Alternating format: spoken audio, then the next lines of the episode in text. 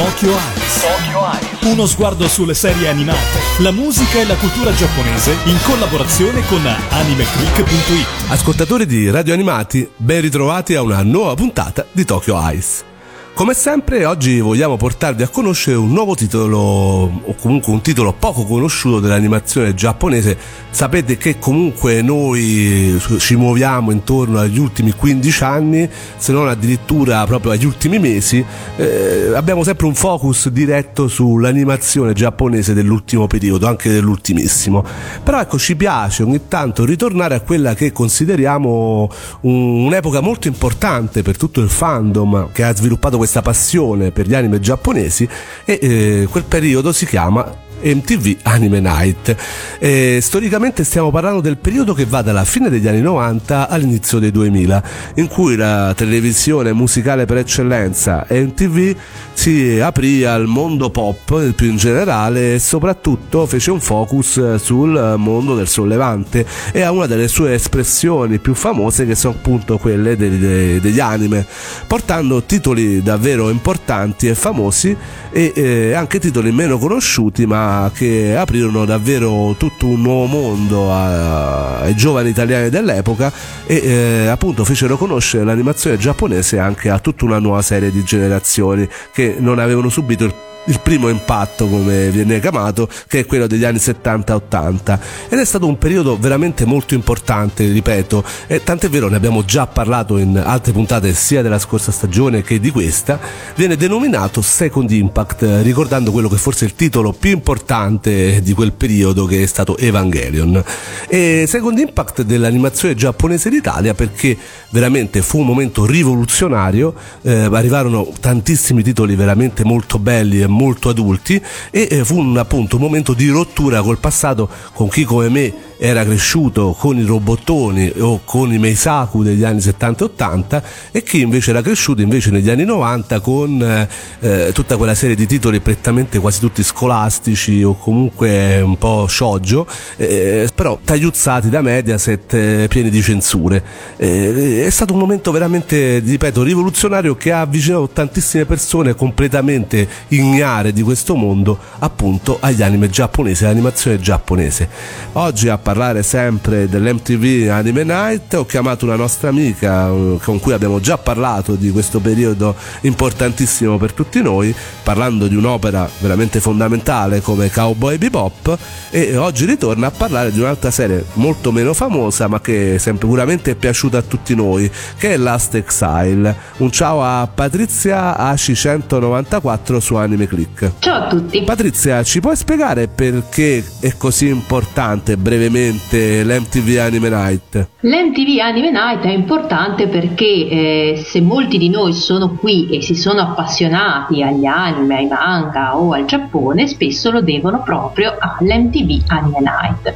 È stato un momento storico per la TV italiana e per l'animazione giapponese proprio nel nostro paese. Grazie a essa infatti eh, si è proprio formata una nuova generazione di appassionati tanti hanno scoperto per la prima volta gli animi, come dicevi tu, tanti come me li hanno riscoperti. Eh, dopo aver subito in qualche modo eh, l'ondata dei cartoni animati alla fine degli anni 70, primi anni 80, improvvisamente abbiamo scoperto, accendendo la tv, che c'era un mondo eh, che eh, ci ricordava la nostra infanzia, che quel mondo lì non era scomparso, anzi era cresciuto, si era evoluto e si potevano vedere quindi serie molto belle, molto adulte, quindi con un bello spessore doppiate eh, da cast italiani di tutto rispetto e in più con le sigle originali del, dei eh, giapponesi. Ecco, questa è stata la grande rivoluzione rispetto al passato, cioè prima eravamo abituati a determinate serie che trattavano soprattutto l'animazione giapponese come un qualcosa più rivolto ai bambini o comunque agli adolescenti, quelli più piccoli. Quindi abbiamo visto i robottoni, abbiamo visto i Meisaku, quindi questi cartoni giapponesi con l'intento di insegnare qualcosa e poi tutto quello che è arrivato su Mediaset, soprattutto censurato e tagliuzzato appunto per renderlo più adatto a un pubblico di bambini. Mentre invece con l'MTV Anime Night ci arrivavano questi prodotti nudi e crudi con eh, le host originali, con le sigle originali originali e con temi molto molto adulti. Sì, decisamente, sì, sì, sì. Eh, si parlava di guerre, si parlava di eh, fatti criminali, insomma, erano serie decisamente adatte ad un pubblico insomma, adolescente, ma anche qualcosa di più. Eh, e eh, serie come Last Exile ci fecero anche scoprire un genere che era agli albori all'epoca, che è lo steampunk. Sì, diciamo che lo steampunk la possiamo chiamare una costola del cyberpunk, tutto quel genere. Una costola della fantascienza esatto. nel senso che eh, steampunk e cyberpunk potrebbero essere viste come le due facce opposte di una stessa medaglia che è la fantascienza. Ovviamente non parliamo di fantascienza classica alla Star Trek, quindi con astronavi o galassie lontane lontane di Star Wars, eh, però è comunque fantascienza, pur avendo uno sfondo decisamente inusuale. Infatti nello steampunk eh, come sfondo, come scenografia, come architettura, come costumi, ci si rifà direttamente all'Ottocento. È però una storia alternativa di quelle che vengono definite ucronie. Esatto, esatto. Infatti c'è questo sfondo di eh, Ottocento, la Londra vittoriana, eccetera, eccetera, però ci sono eh, quelli che possono essere ad esempio i computer però non saranno eh, elettronici ma saranno completamente analogici con, con meccanismi eh, meccanici quindi niente elettricità niente elettronica eh, però tanto vapore. E infatti da quel, dalla parola proprio steam vapore prende il nome questa corrente. È un po' come se si rispondesse alla domanda che cosa sarebbe successo se. Esatto infatti l- lo slogan diciamo con cui si può riassumere l'atmosfera atmosfera steampunk proprio come sarebbe stato il passato se il futuro fosse accaduto prima. Insomma, quindi c'è questa eh, cosa molto strana, però di sicuro effetto. Angolo di correzione del tiro 12 gradi. Correzione tiro 12 gradi. Pronti con i cannoni principali, munizioni, proiettili perforanti. Timone al centro. Aprire il fuoco. Aprire il fuoco.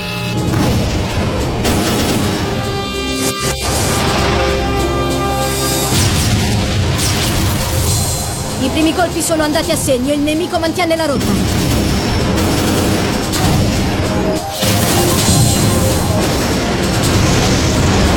In arrivo il velivolo di Tatiana!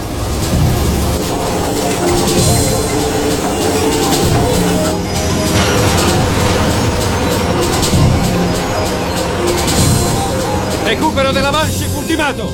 Usciamo dal Grand Stream, velocità di battaglia 3, mantenere la rotta, angolo di salita a 25 gradi. Ricevuto, velocità di battaglia 3.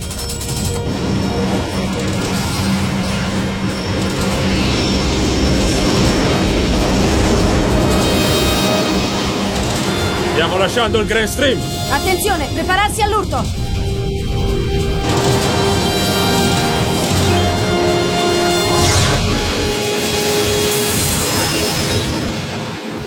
Esatto, quindi noi eh, veramente vediamo un mondo, una storia alternativa in eh, cui si verificano fatti storici che non sono mai esistiti ma che potevano essere sicuramente realizzati se ci fossero state queste condizioni.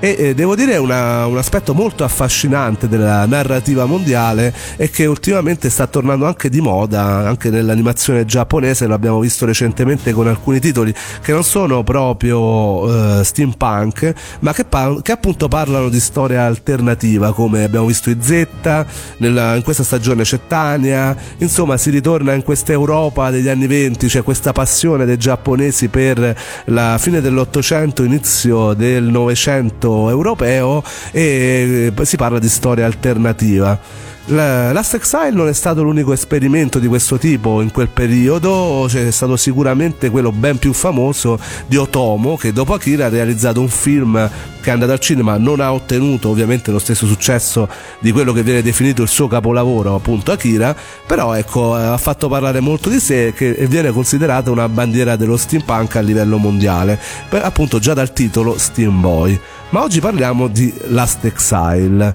Dici qualcosa su questo titolo, Patrizia? Sì, Last Exile è ambientato in una sorta di futuro, non, non viene precisato esattamente quando avviene il tutto, eh, però c'è questo mondo alternativo in cui l'acqua è diventata un bene veramente prezioso e in cui eh, gli uomini eh, solcano i cieli a bordo di macchine volanti. Eh, ce ne sono fondamentalmente di due tipi, quelle piccoline che vengono chiamate vanship, eh, che ricordano un po' gli aerei della prima metà del Novecento, e quelle grandi, che sono quelle da guerra purtroppo, che somigliano molto alle corazzate che all'epoca ahimè solcavano i nari invece. Qui invece tutto si svolge in cielo. Il cielo è il vero teatro in cui accadono, accadono tutti gli avvenimenti di Last Exile. E questo cielo che è tagliato in due da una corrente d'aria misteriosa e eh, spesso funesta che viene eh, chiamata Grand Stream e eh, in questo palcoscenico si svolgono eh, delle battaglie, infatti in questo mondo c'è una guerra, uh, una guerra che però è ehm, codificata, nel senso che eh, eh, deve rispettare eh, un codice di cavalleria molto rigido e a fare rispettare questo codice c'è una misteriosa Gilda, una sorta di organizzazione apparentemente neutrale che gestisce eh, le varie battaglie. Ecco, prima che ci racconti il resto della trama, adesso ci andiamo ad ascoltare subito una canzone, così che spezziamo un pochino tutto questo genere di informazioni che per alcuni magari potrà risultare pesante. Che canzone ci ascoltiamo subito? La opening? Esatto, la opening che si chiama Cloud Age Symphony, eh, che viene eseguita da Shuntaro Okino e che appunto è stata la opening per tutti i 26 episodi.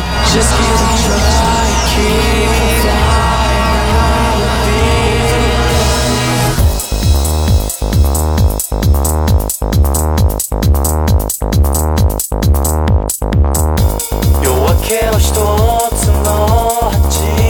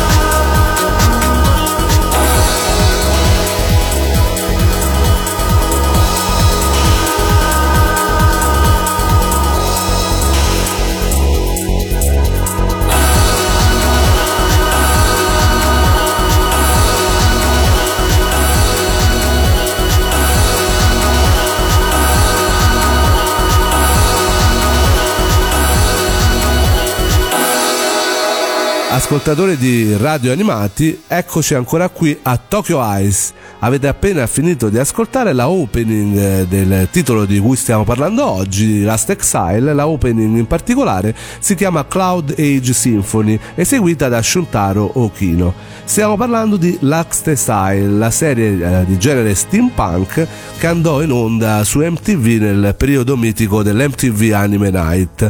Una serie davvero particolare che è arrivata in Italia, doppiata, ha avuto varie edizioni DVD, dopo ne parleremo, e che ha una trama davvero davvero bella perché molto intricata, tante sottotrame, tanti personaggi di cui parlare. Ce ne sta parlando la nostra amica Patrizia. Ciao a tutti, eccoci di nuovo qua. Eh, sì, dicevamo che i protagonisti eh, sono due ragazzi, due ragazzi eh, che si chiamano Klaus e Lavi, che sono rispettivamente il pilota e il copilota di una vanship. La vanship è un veicolo a biposto che può volare nei cieli velocissima e questi due ragazzi sono praticamente una sorta eh, di corrieri, corrieri di, di, di quei giorni lì, corrieri del cielo e quindi devono trasportare merce, peme messaggi da una, da una parte all'altra un giorno si trovano costretti loro malgrado a eh, portare a termine una missione non propriamente loro, però è una missione molto rischiosa, è valutata molto alta, potrebbe fruttargli un bel po' di soldi e quindi decidono di eh, buttarsi.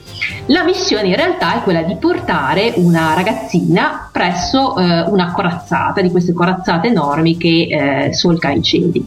E loro lo fanno e da lì in poi si troveranno invischiati in eh, veramente un sacco di avventure che logicamente per evitare spoiler non vi diciamo. Però molto belle, molto... Molto, ecco, molto belle. Si sviluppano varie trame molto interessanti, devo dire la verità, è una storia che a me ha preso molto, mi è piaciuta tantissimo, anche se eh, sono rimasto anche molto colpito dalla grafica e eh, soprattutto sono rimasto molto colpito dallo staff che aveva realizzato una serie di OAV che in realtà non mi erano piaciuti per niente, no Patrizia? Sì, sì, sì, infatti il, ehm, il cast tecnico eh, è lo stesso eh, che aveva fatto qualche anno prima eh, Blue, ehm, Blue Submarine eh, Number 6 eh, e eh, all'epoca praticamente erano stati i primi tentativi eh, di ehm, mescolare insieme il 2D con il 3D. Molto, molto, molto eh,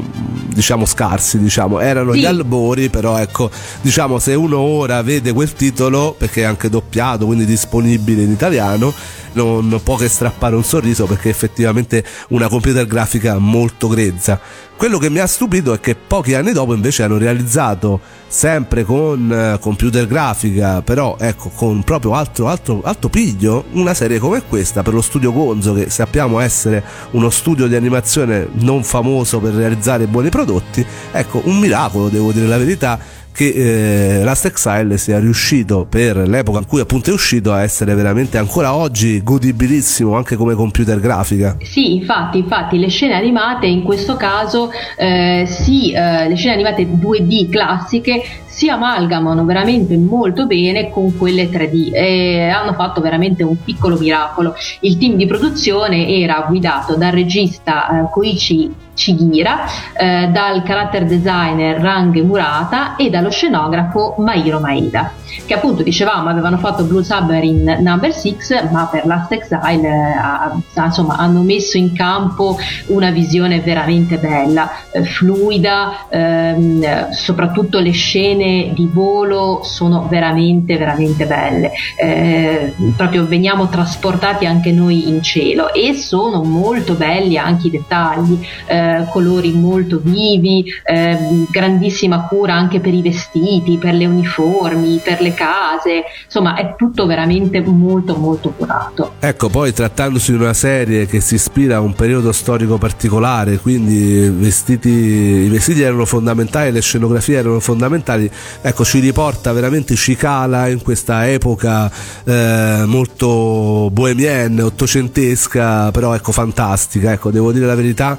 Tra l'altro poi l'opera precedente del sottomarino era pure andata su MTV o mi sbaglio? Sì, sì, sì, andò su MTV, eh, se non ricordo male erano tipo tre puntate, quindi fecero, non, so se uno speciale, una cosa molto veloce. Eh, io lo vidi e in effetti mi lasciò un po' perplessa, nel senso che ehm, era era bello da una parte, nel senso era molto strano, però obiettivamente si vedeva che era una sorta di tentativo, un vediamo cosa ci esce fuori, ecco. E però se quello che è uscito fuori poi è Last Exile, direi che il tentativo ne valeva la pena. Diciamo che oggi invece la computer grafica giapponese ha fatto veramente passi da gigante, se pensiamo a, a, a eh, titoli ecco, che sono conclusi da pochissimo come Agin che è andato su Netflix, come la stessa Sidonia, cioè opere in completa computer grafica dove la parte 2D non esiste più, veramente ecco, quelli sono stati gli albori Ora ovviamente stiamo vedendo ben altro, però devo dire la Style in particolare, anche per chi non, ha, chi eh, non, ha, non piace la computer grafica, perché storicamente l'amante dell'animazione giapponese eh, di solito preferisce l'animazione 2D, è inutile dire, ama i film classici di Miyazaki, ama le parti disegnate, però ci sono ecco, serie come questa dove il 2D e il 3D possono convivere benissimo e anzi le parti in 3D esaltano le parti in 2D. Sì, sì, sì, decisamente e per carità tanti hanno visto eh, Miyazaki in Last Exile, eh, comunque un po' eh, potrebbe richiamarli in, alcuni, in alcune scenografie, in alcuni anche queste Vanship, sì, molti ci hanno rivisto Nausicaa, eh, quindi secondo me può piacere molto anche a chi è, un, a chi è fan del classico classico 2D perché è veramente amalgamato bene. Ora ci ascoltiamo la ending eh, sempre della serie classica perché poi vedremo ci sta anche un'altra più recente eh, di Last Exile, la canzone Over the Sky cantata da Itomi ed è la canzone appunto di tutte le sigle di chiusura di questa serie anime.「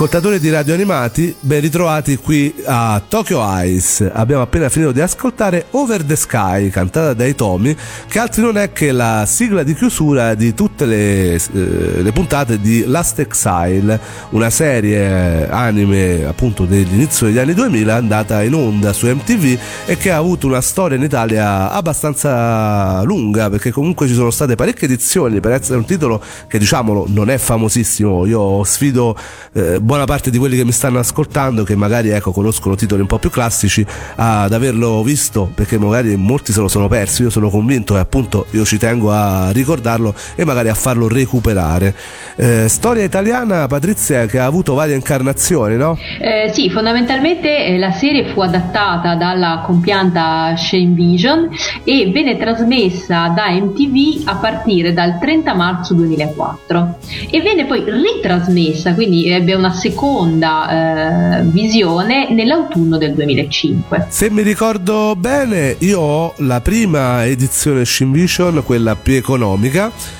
che era appunto divisa in vari volumetti. Ci fu addirittura, sempre ad opera di Shin Vision, la Collector Edition, cioè un'edizione veramente extra lusso, un'edizione deluxe, prevedeva tanti box pieni di extra cartoline, dei booklet, pagine di disegni e comunque di artbook della serie stessa e che oggi sono diventati veramente dei pezzi da collezione per tutti gli amanti dell'animazione. Ci stanno veramente persone che questo, per questa edizione spendono parecchi soldi, basta vedere anche su eBay quanto valgono e, e l'ho vista direttamente da alcuni staffer um, di Anime Click che hanno questa edizione e veramente ne sono pienamente orgogliosi.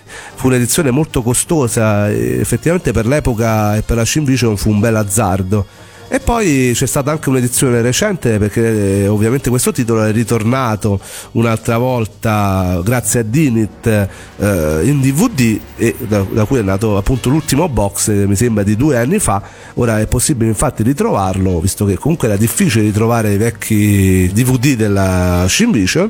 Ora è possibile ritrovarlo in box grazie a Dinit e eh, è possibile anche visionarlo gratuitamente grazie al portale streaming Vid. Sì, infatti su Vid c'è la, praticamente che, quello che abbiamo visto noi in televisione, quindi la versione doppiata con voci di tutto rispetto, giusto per citare, per citare qualcuno, eh, Barbara De Bortoli, Maria Letizia Sciponi, Ilaria Latini, Massimo De Ambrosis, quindi insomma nomi che per chi ama il doppiaggio italiano insomma sono nomi molto conosciuti. E poi veniamo ai tempi più moderni, in realtà Last Exile ha avuto avuto un, uh, un, altro titolo recentissimo del 2011. Esatto, Last Exile Ginyoku no Fam, eh, noto anche con il nome inglese di Last Exile Fam the Silver Wing che appunto era del 2011. Che però parla di tutt'altro. Io non l'ho visto, ho amato tantissimo quella serie, devo dire, la serie classica,